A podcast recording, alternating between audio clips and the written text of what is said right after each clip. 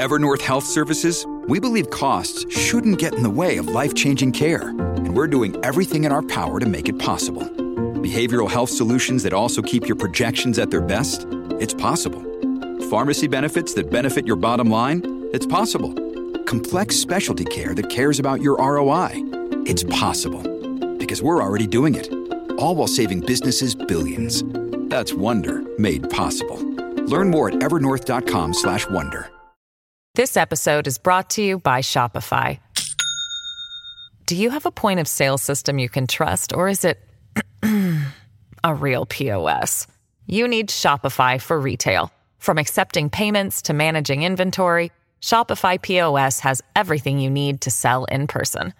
Go to shopify.com/system, all lowercase, to take your retail business to the next level today. That's shopify.com/system. Hello, everybody. This is Marshall Poe. I'm the editor of the New Books Network. NBN listeners like to read books and buy them. So we thought we'd tell you that right now, our friends at Princeton University Press are having a remarkable site-wide sale. You can get 50% off books, including ebooks and audiobooks, with the code 50, F-I-F-T-Y, at checkout until May 31. You can save some real money on Princeton University Press books. I encourage you to go there and check it out.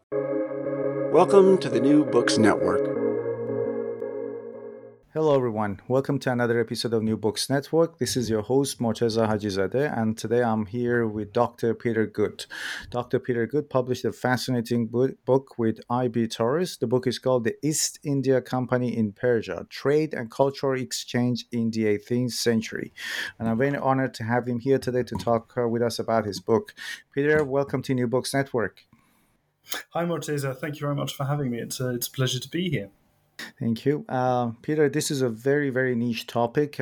East India Company has been everywhere, but your research topic is completely different. And I must admit that when I came across the book, I thought it was, the usual kind of research about how East India Company has exploited things here and there. But this is a different topic that you've chosen.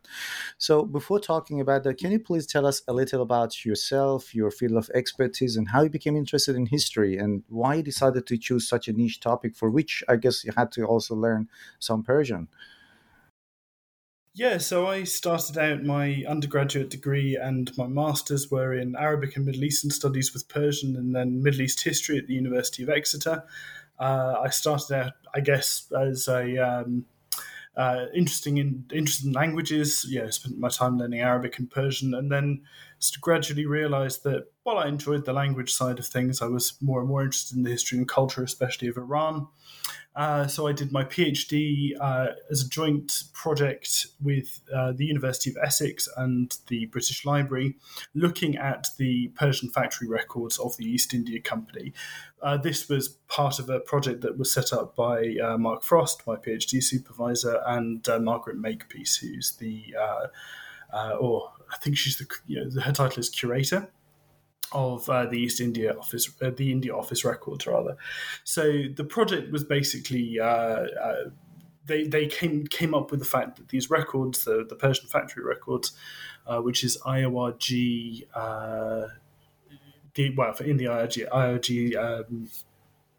it's gone. 29, that's it. Given how much time I spent with them, I should really remember.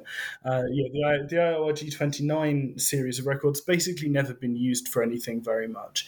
That all of these histories of the East India Company look at the letter books in IORG 3. They look at IORE 3, sorry. They look at India. They focus on India. But then there's this whole story of the East India Company in the Gulf that just it never really gets looked at. So they formulated this idea of having a PhD student, who turned out to be me, to go through and basically try and tell at least part of that story. And for me, it was really fascinating. So I came at it from a sort of Persian studies background and Persian history background, and wanted to try and tell the story of this interaction between the East India Company and the Safavid Empire and the successors of the Safavid Empire. So Nader Shah and the Afghan interregnum that happened between 1722 and about 1733.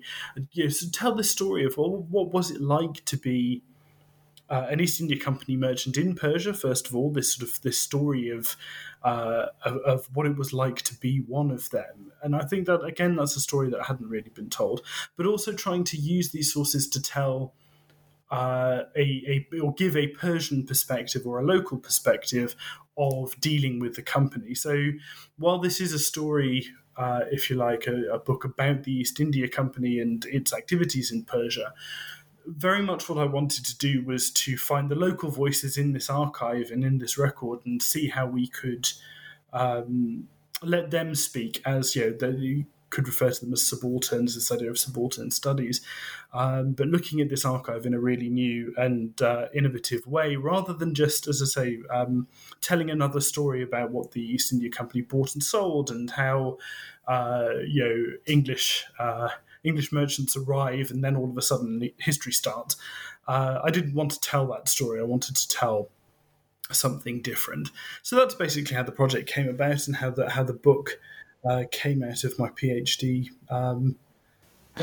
Is this archive publicly accessible? I'm kind of curious myself to have a look if I can have access to digital archive, but I don't think it's digitized. It's in the process of being digitized right now. I'm not sure whether they've fully finished it. So it's IORG 29. It's the Qatar Digital Library project. Certainly have been digitizing parts of it, but whether it's fully available on their platform yet, I'm not sure. So the archive was in Qatar, you said, or?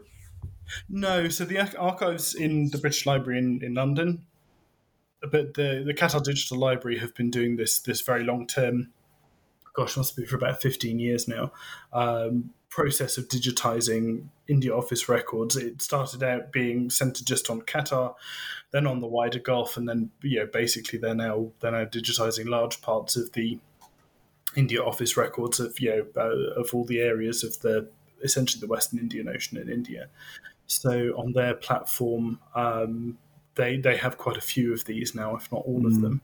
I think last year I was just checking the website and there were loads and loads of pictures and old records and documents related to Persian Gulf and also Iran. And I'm not a historian, but I was just fascinated just going through the documents to see what is there.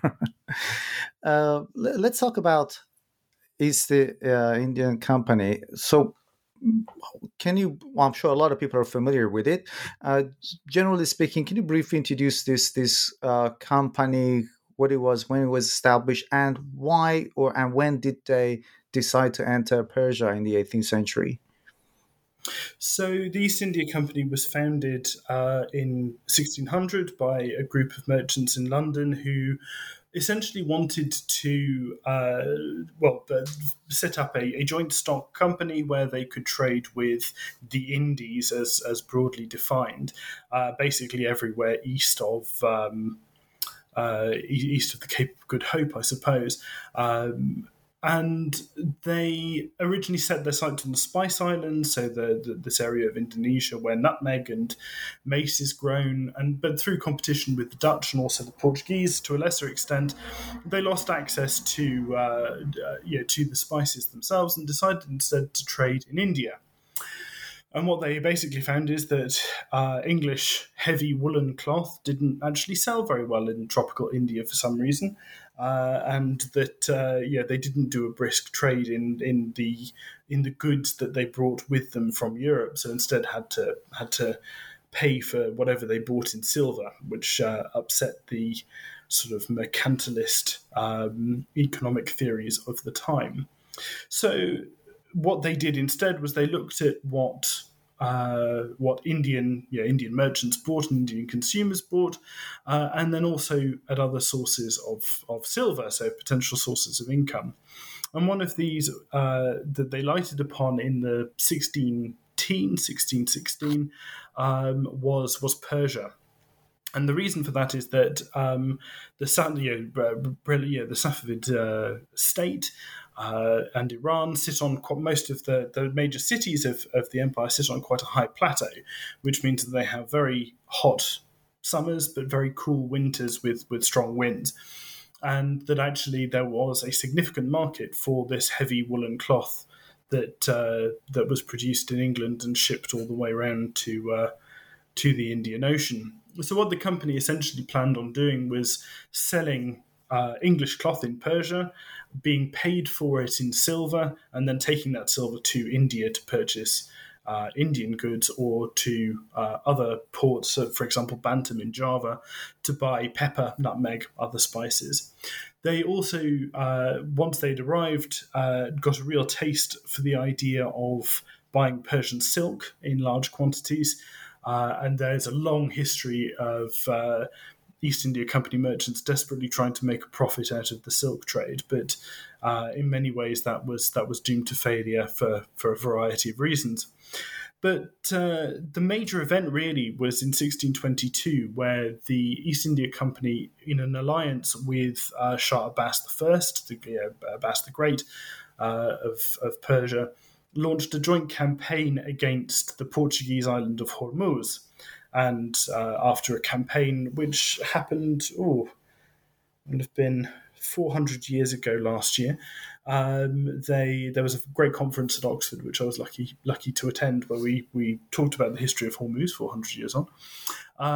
They displaced the Portuguese from Hormuz, breaking the hold of the Portuguese Empire in the Persian Gulf. And in recognition for this, the company was first of all granted a treaty, but then secondly, and more importantly, a farman, a document, a grant of privileges from Shah Abbas I to,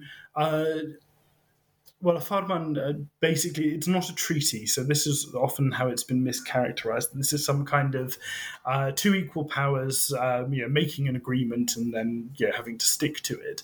A farman isn't that. A farman is, as I say, a grant of privileges. It's something that the Shah, Abbas I, gives to someone who he sees as being his subordinate. So, the giving of the farman is something that the company welcomed. It's something that they wanted. But this, again, tells us quite clearly about the power dynamics in the 1620s, that the company was very much subordinate or in a subordinate position to their erstwhile Safavid allies.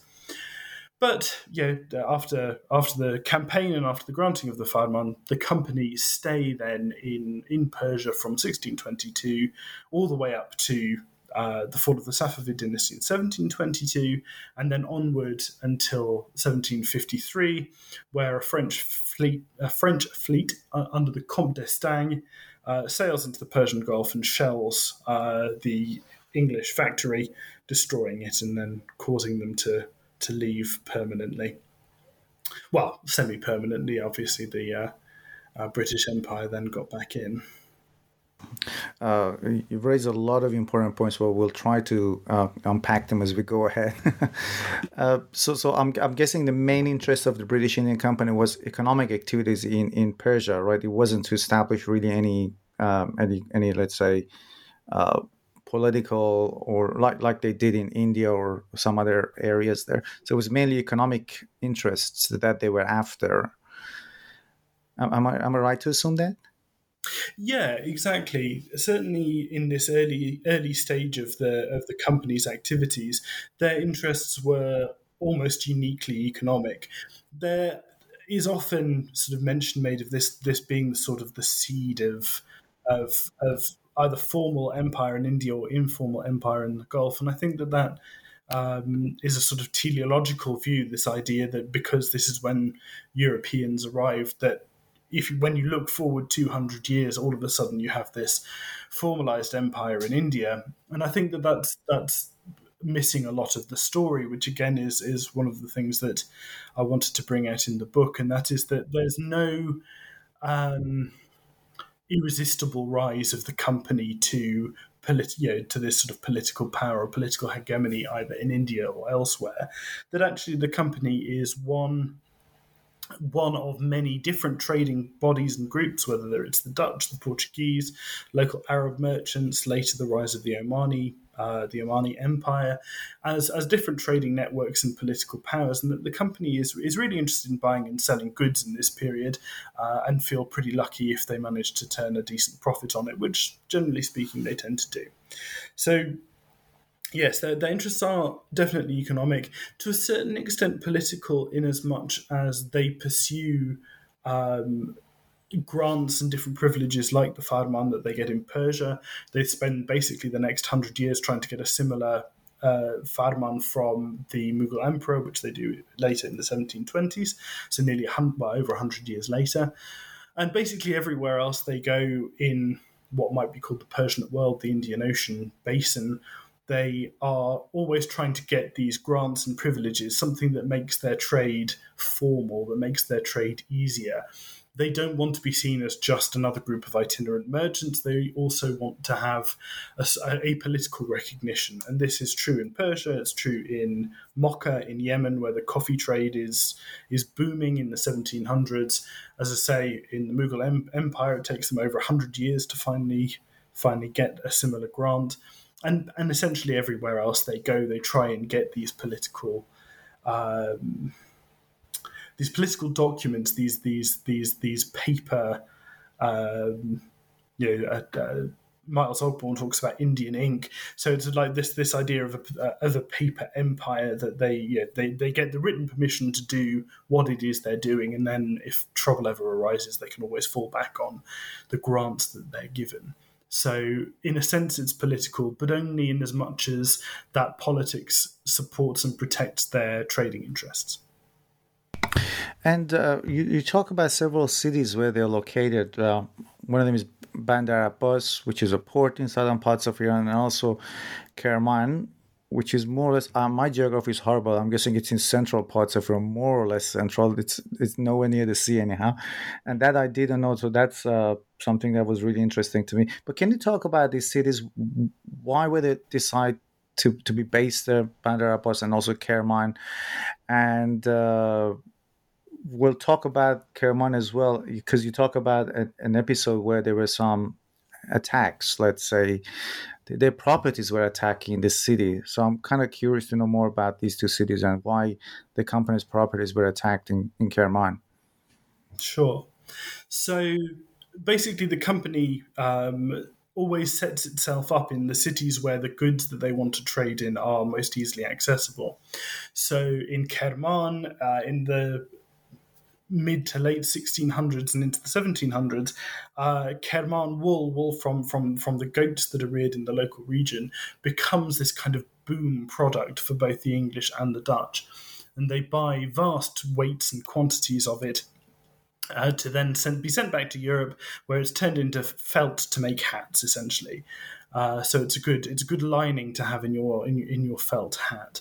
So this becomes the kind of prestige hat lining for Europe over the course of about 70 or 80 years, replacing beaver fur, interestingly, after the beavers are basically hunted to extinction. So Kerman wool is part of this fashion trend away from beaver fur, which is a quite fascinating world story from North American beavers to goats in central Iran.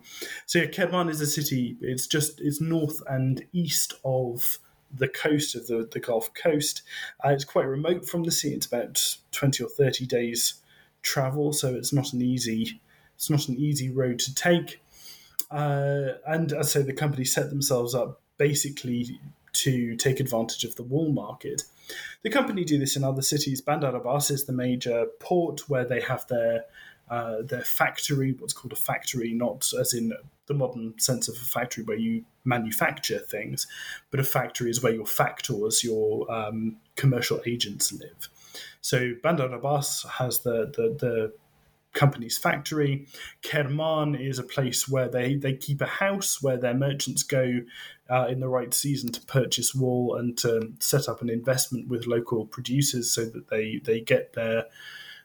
what they want from the process.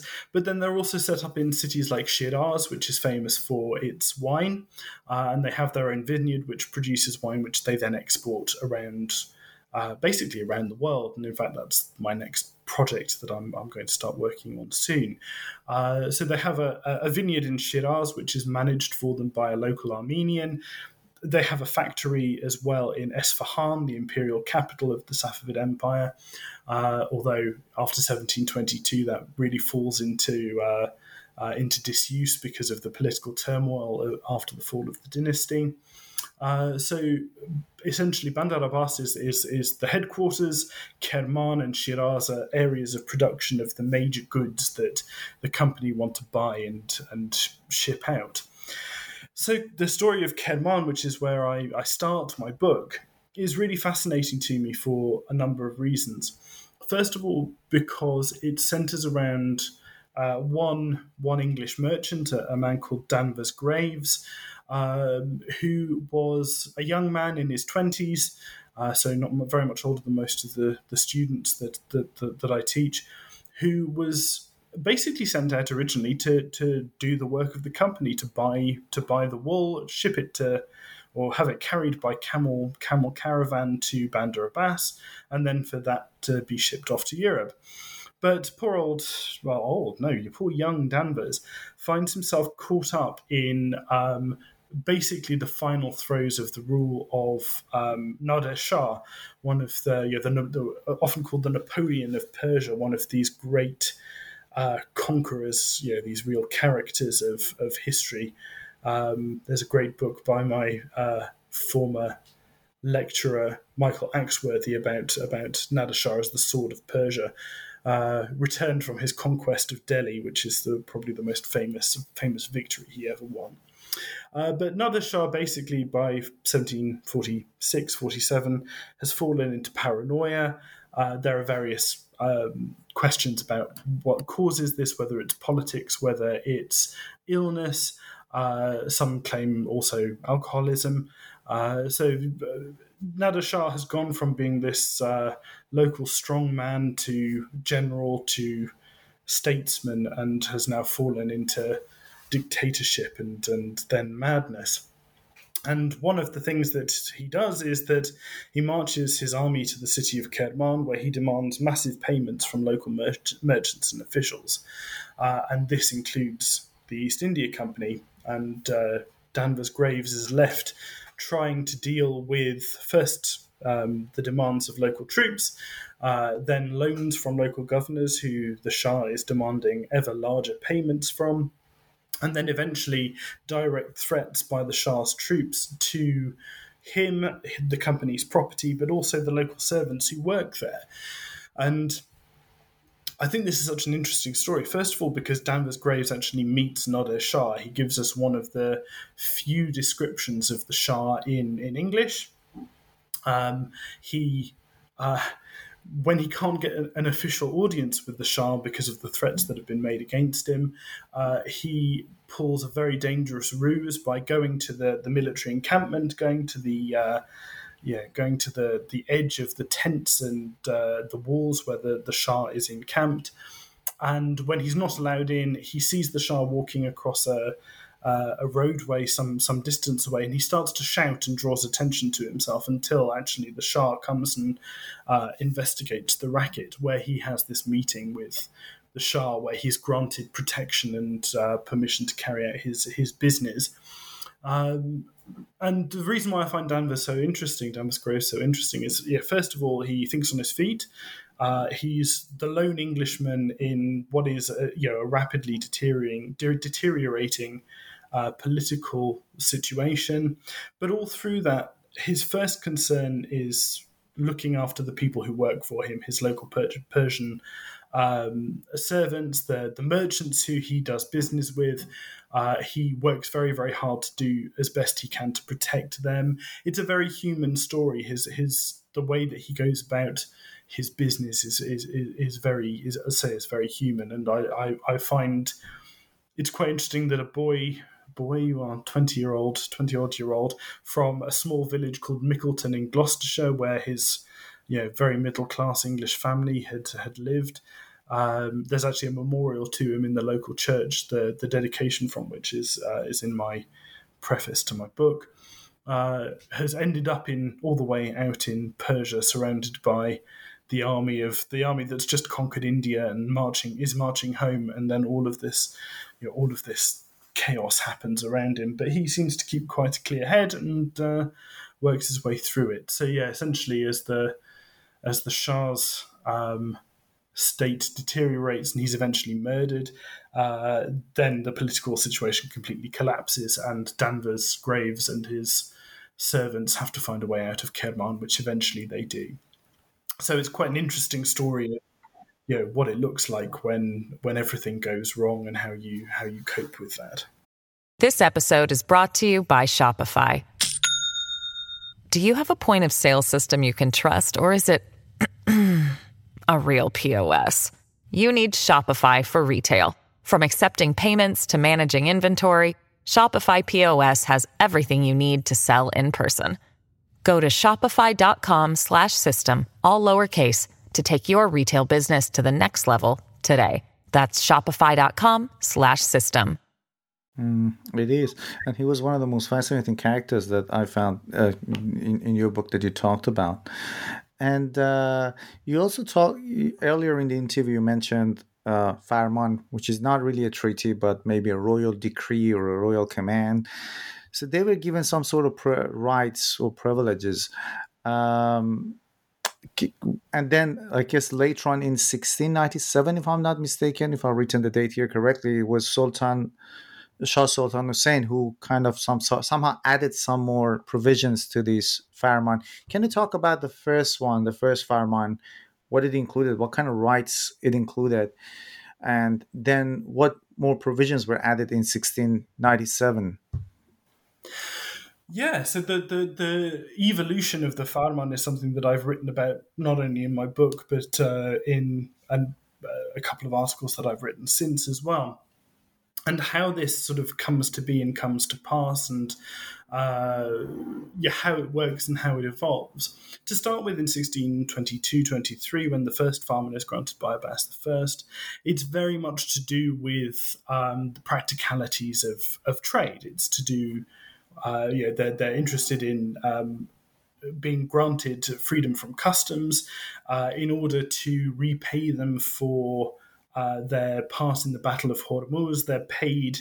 At first, it's meant to be half the customs of the entire port of Bandar Abbas, but over time, it's realised that the Persians are never going to pay them the full half, and the local governor essentially can't afford to if he's going to keep up his payments to the central treasury. So then they reduce it down to 1,000 tuman, which is about £2,500 at the time. So not a bad sum of money by anyone's guess. But even that is only then paid quite patchily, even though the company has this right to it. And as I say, very often when local governors refuse to pay them, they bring out the piece of paper, they bring out the physical document of the Farman, or send a copy and say, well, you have to do this because it's in our agreement, it's a privilege that we're granted. So to start with, it's very much financial. It's freedom from various customs. It's the right to build their factory. It's the right to actually have the property in the country, and then religious concerns. So if an Englishman tries to convert to Islam and then flees to the Persians are to hand him back because this kind of thing is frowned upon. It's called turning Turk in the Mediterranean. So I suppose turning Persian in the Gulf region, the same is meant to happen in reverse. If a Persian tries to convert to Christianity and flees to the company's factory for protection or asylum, then the company is meant to hand this person back. So the concerns in the original Farman of 1622 were very immediate. It's very much about the commercial interests, and then the rights of the merchants themselves to practice their religion, to practice their trade, but also to have these sort of pro quo exchanges if anything goes wrong, essentially. By 1697, what we see is that actually the Farman has evolved into something that is very different, and this is interesting for two reasons. First of all, traditionally a Farman only holds the rights and privileges contained within it for the life of whichever Shah or governor or official actually first makes the decree. And the East India Company's Farman is interesting because it's renewed not just in granted in 1623, and then again in 1697, it's actually re-granted by every Shah in between. So we're talking essentially about 3 or 4 iterations between the first copy that we have in 1622-3 and that copy that we then get in 1697. So what happens exactly in 1697 is not clear, because these grants could have been added over time.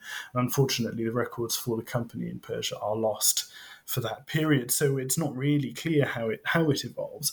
But you get these two snapshots that are 70 years apart.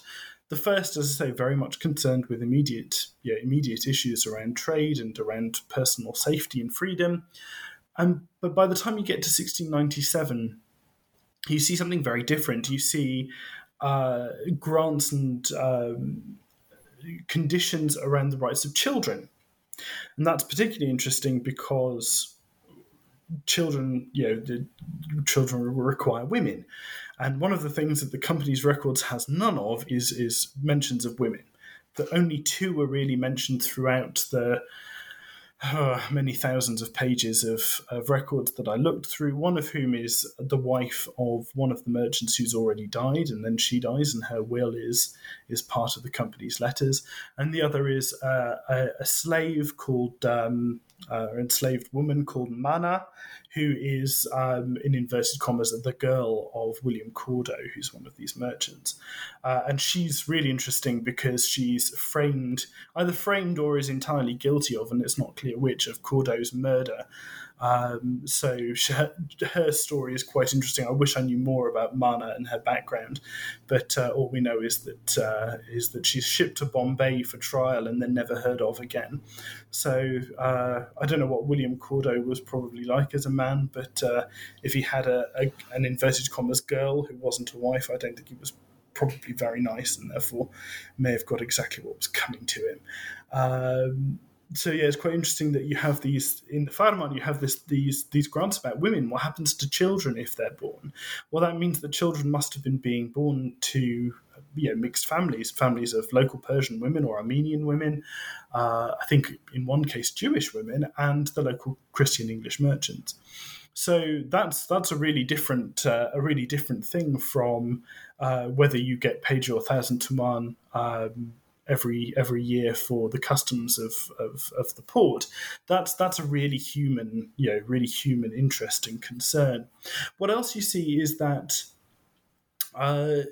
conditions that don't work are done away with. So, for example, the company, as I said, were fascinated by the idea of trading in and selling Persian silk. And for a variety of reasons, the entrenched interest of local Armenian families and merchants, the difficulty of getting silk from the producing regions on the Caspian coast, so right in the north of the country, all the way down to the Gulf coast, the expense and the difficulty of that journey and of those transactions that needed to take place.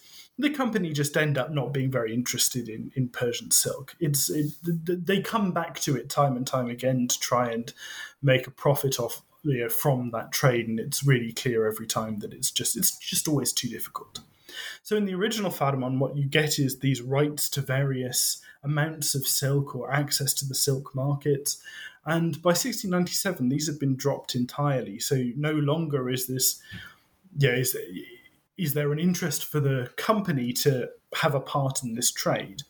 What you see is that every now and again, Persian shahs introduce their administrations introduce various goods for purchase for the company. It's like, oh, well, maybe you would like to, have freedom of customs from this or from that to try and just stimulate local economies. And that in and of itself is quite interesting. But yeah, so the difference over those 70 years is quite stark. You go from purely economic concerns to, and I'd say immediate concerns over the rights over religion, to family, to local property, to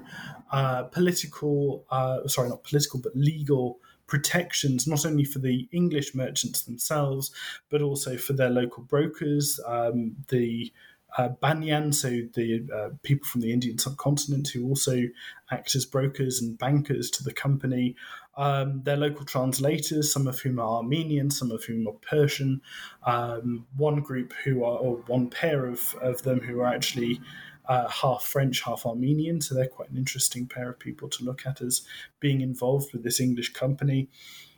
They all get legal protection through the company. The Farman grants them freedom from various taxation, protection from arbitrary attacks on their person. And the company really do protect these people as well. They use the rights from their Farman to protect them from taxation or from physical harm in quite... forthright way. So when one of their brokers is attacked, the first thing that the company's agent, the head merchant does is goes to the local governor with the farman and says, look, you can't do this. He works for us. And because he works for us, as you can see in the farman from your own Shah, by the way, you can't treat him in this way.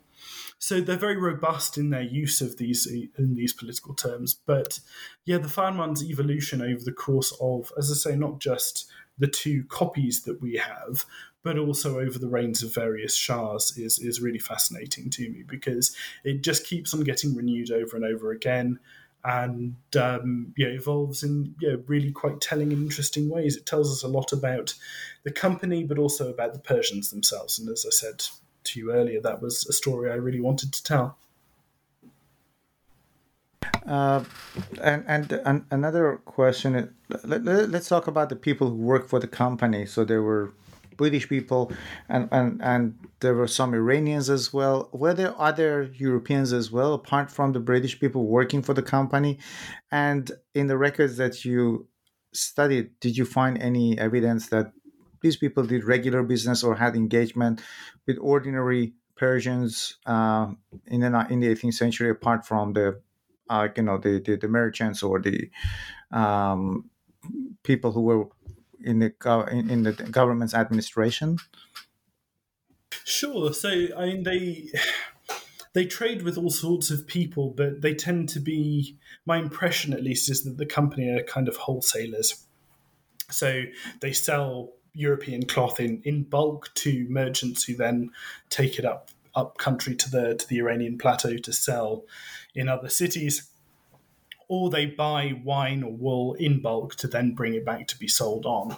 So I don't get the impression, although there are some instances where it kind of points to individual merchants doing this, that the company has its factory, which is a big building with a large warehouse where fairly wealthy merchants come to trade in these, in bulk in these goods.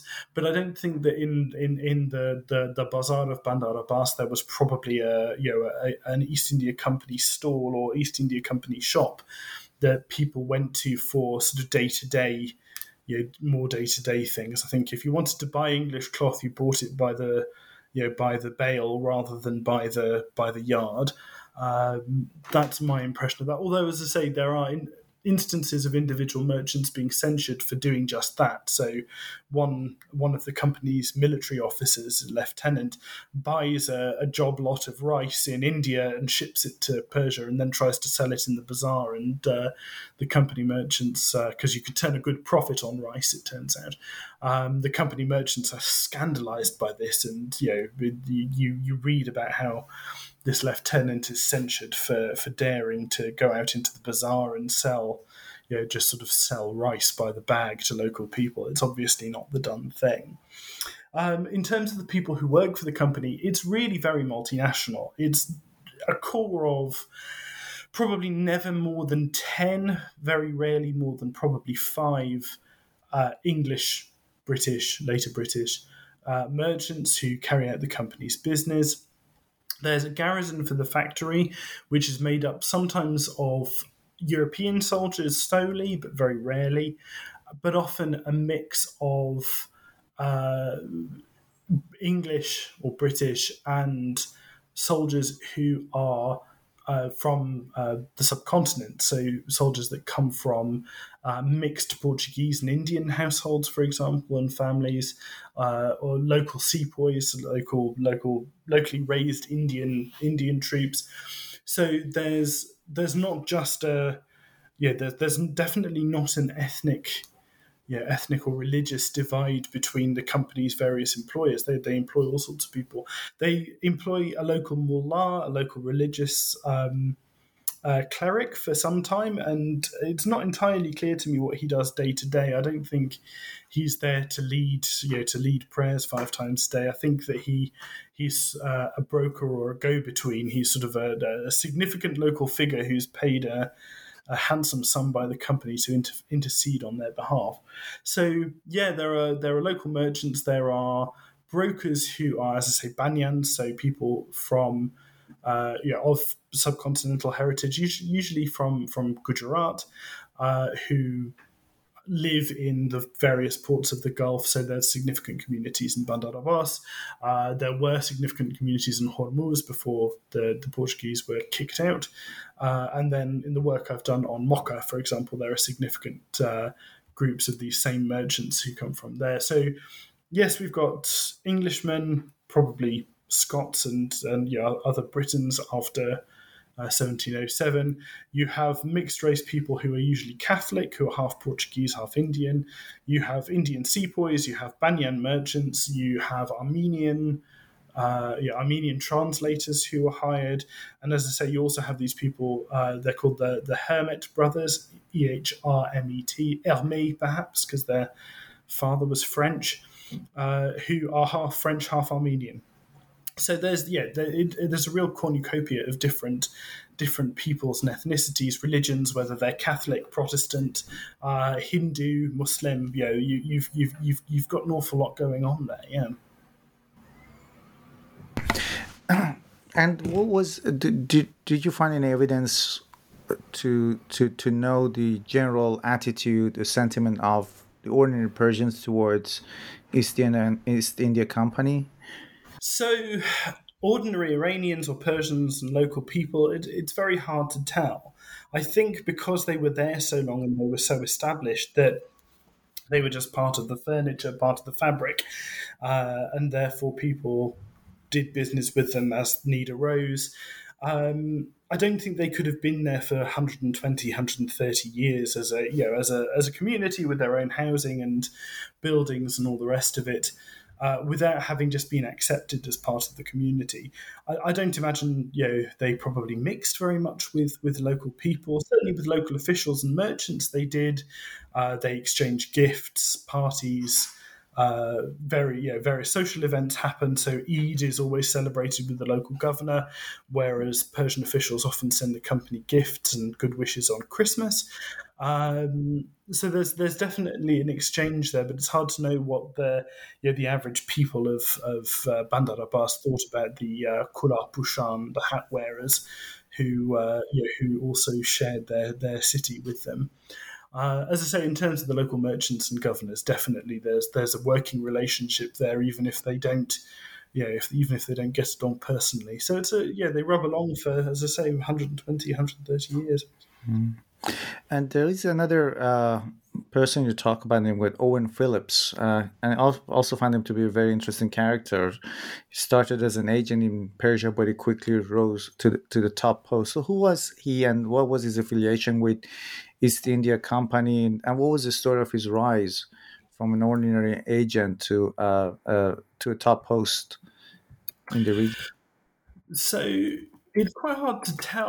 I don't know a lot about Phillips's background in comparison to some of the other characters, but he's quite an interesting man. So he starts out as a writer in, I think it's 1709, so right at the bottom of the company's hierarchy, and he basically rises through the ranks. So Persia is quite an interesting place because very often you see that goods from India are exported by individual merchants to Persia to turn a profit. As I say, the lieutenant with his rice.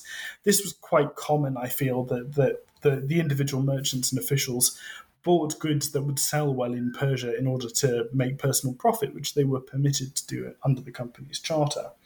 And I think basically Phillips builds up a reputation as and also some ability as being a good merchant, a capable part of the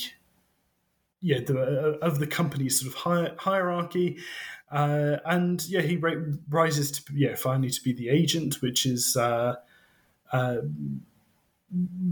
highest position that you could hold in Persia. And I think his rise through the company is basically one of quite a long career of being seen as the good merchant. He gets caught up in what is a very unfortunate incident where many of the merchants in Persia die of a plague. We're not really sure what it is. It's described as being a bilious fever, so sounds great, whatever that is. Philip seems to not only survive that, but also works his way through it. He basically does well, and I think the way that he then rises through the company is that once you've proven yourself capable in Persia, which, as I say, is considered quite an important place, but is also described in the company's writings as being an inch deal from hell. So an inch deal is a piece of wood that's an inch thick. So a very quite a thin, round piece of wood. So an inch deal from hell is not a lot. So if you say it's an inch deal from hell, it's a really bad place to have to be. So Phillips, as I say, not only survives but sort of thrives in his time in Persia, and then uses that experience, but also, as I say, the probably the kudos of having survived so long to build up his career in the company further from that. But as I said, I don't know much about his background. I don't know as much about where he was from. And when I read the book, my impression is that East India Company in Iran was not as notorious as it was in other countries like India, or I think in the email that I exchanged a couple of months ago with you that I said that I read this book, Empire of Influence, or all those other neighboring countries that they had established their offices there. So it seemed that, as you mentioned, for 120 years they were in Iran, but they were not really, and their main interest was economic interest, so it wasn't into military expansion or anything of that sort. And that's why it sort of didn't develop that negative reputation that it did in other countries. So Persia, again, this is why the story of Persia is so interesting to me, is that there's not this reputation of the company as this kind of rapacious overlord that you get from India and elsewhere. They never gain that kind of political influence in Iran. Later, the British Empire, once it becomes a far more formalised body, and obviously the company is a part of that, they exert a lot of influence over the Qajar dynasty, certainly when it comes to constant British concerns around the safety of India from the encroachment of the Russian Empire, and Iran is very much a part of that story. But certainly before 1800, I think the company as a rule is, outside of India certainly, is very much concerned with these economic questions. As I say, there's an interesting social and political exchange that goes on. But as I say, there's probably never more than 10 Englishmen in Persia at any given time. So the idea that you're going to be able to exert the kind of influence that they do in India, for example, is never going to happen. It'd be very, very difficult to try and dominate an empire of 9 million people with 10 merchants who are busy buying wool in the mountains. I think it would.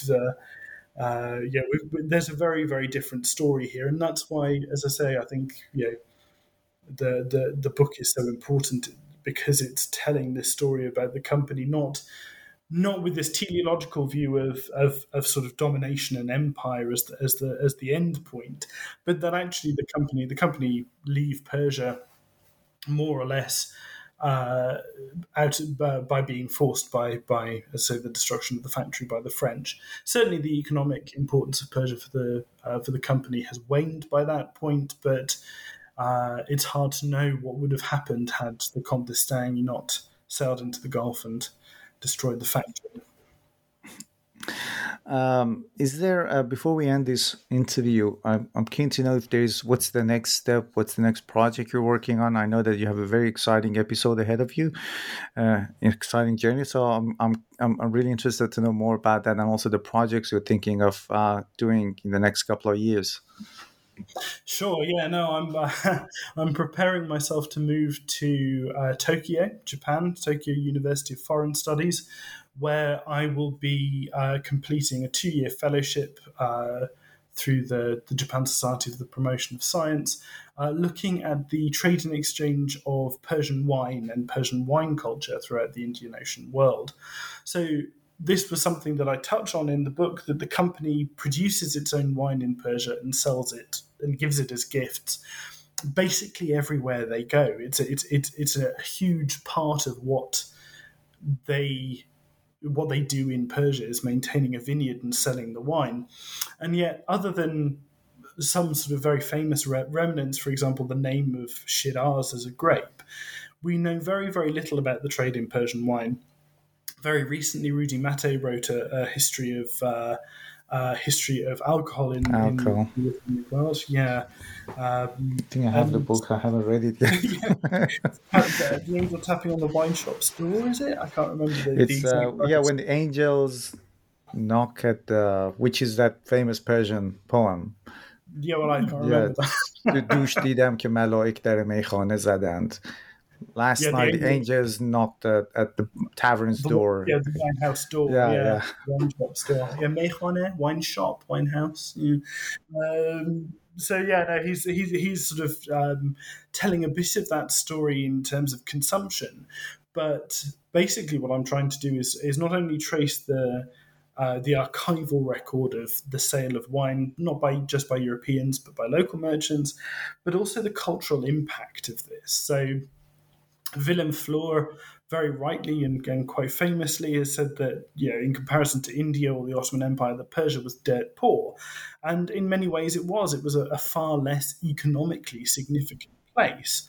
But what I, and others in this idea of the Persian world are arguing, is that, yes, you're right. Financially speaking, trade in Persia was nowhere near as lucrative as India.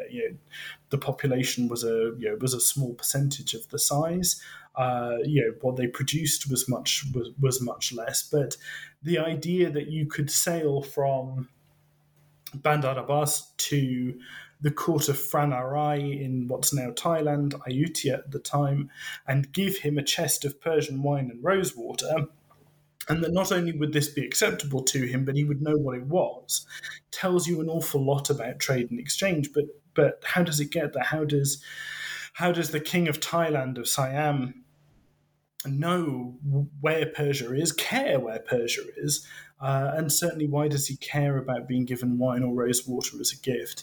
In fact, I did some research recently preparing for this about the East India Company's settlement in Vietnam, where rose water was a standard part of the gifts that they gave, and the vast majority of that, I believe, I hope to find out, was produced in Persia as well. So not only am I looking at the archival record of where it was bought and sold by European companies, but I also hope to look at museum collections of the wine bottles themselves, rose water shakers. The Persian wine bottles have a very distinctive shape, and you can see it in artwork throughout the Safavid period. There's these beautiful shaped bottles with long, narrow necks. And they turn up everywhere. They're in museum collections in Europe, North America, around the Indian Ocean world. I haven't spotted any in my to-be host country in Japan yet, but I'm really hoping I find one, because it just goes to show that, as I say, the cultural impact, the cultural importance of Persia, of Persian wine specifically, and rose water more as part of that, is not just economic. It's also stylistic, it's artistic, it's cultural. you know, there's a big story to be told there, I think, and I'm going to spend the next two years trying to tell it. Sounds like a very, very fascinating project, and I certainly hope to be able to talk to you about your future monograph book whenever it's out. I look forward to talking to you about it too. Peter Good, thank you very much for this fascinating conversation. Really enjoyed talking to you. Thank you very much for having me. It's been a pleasure.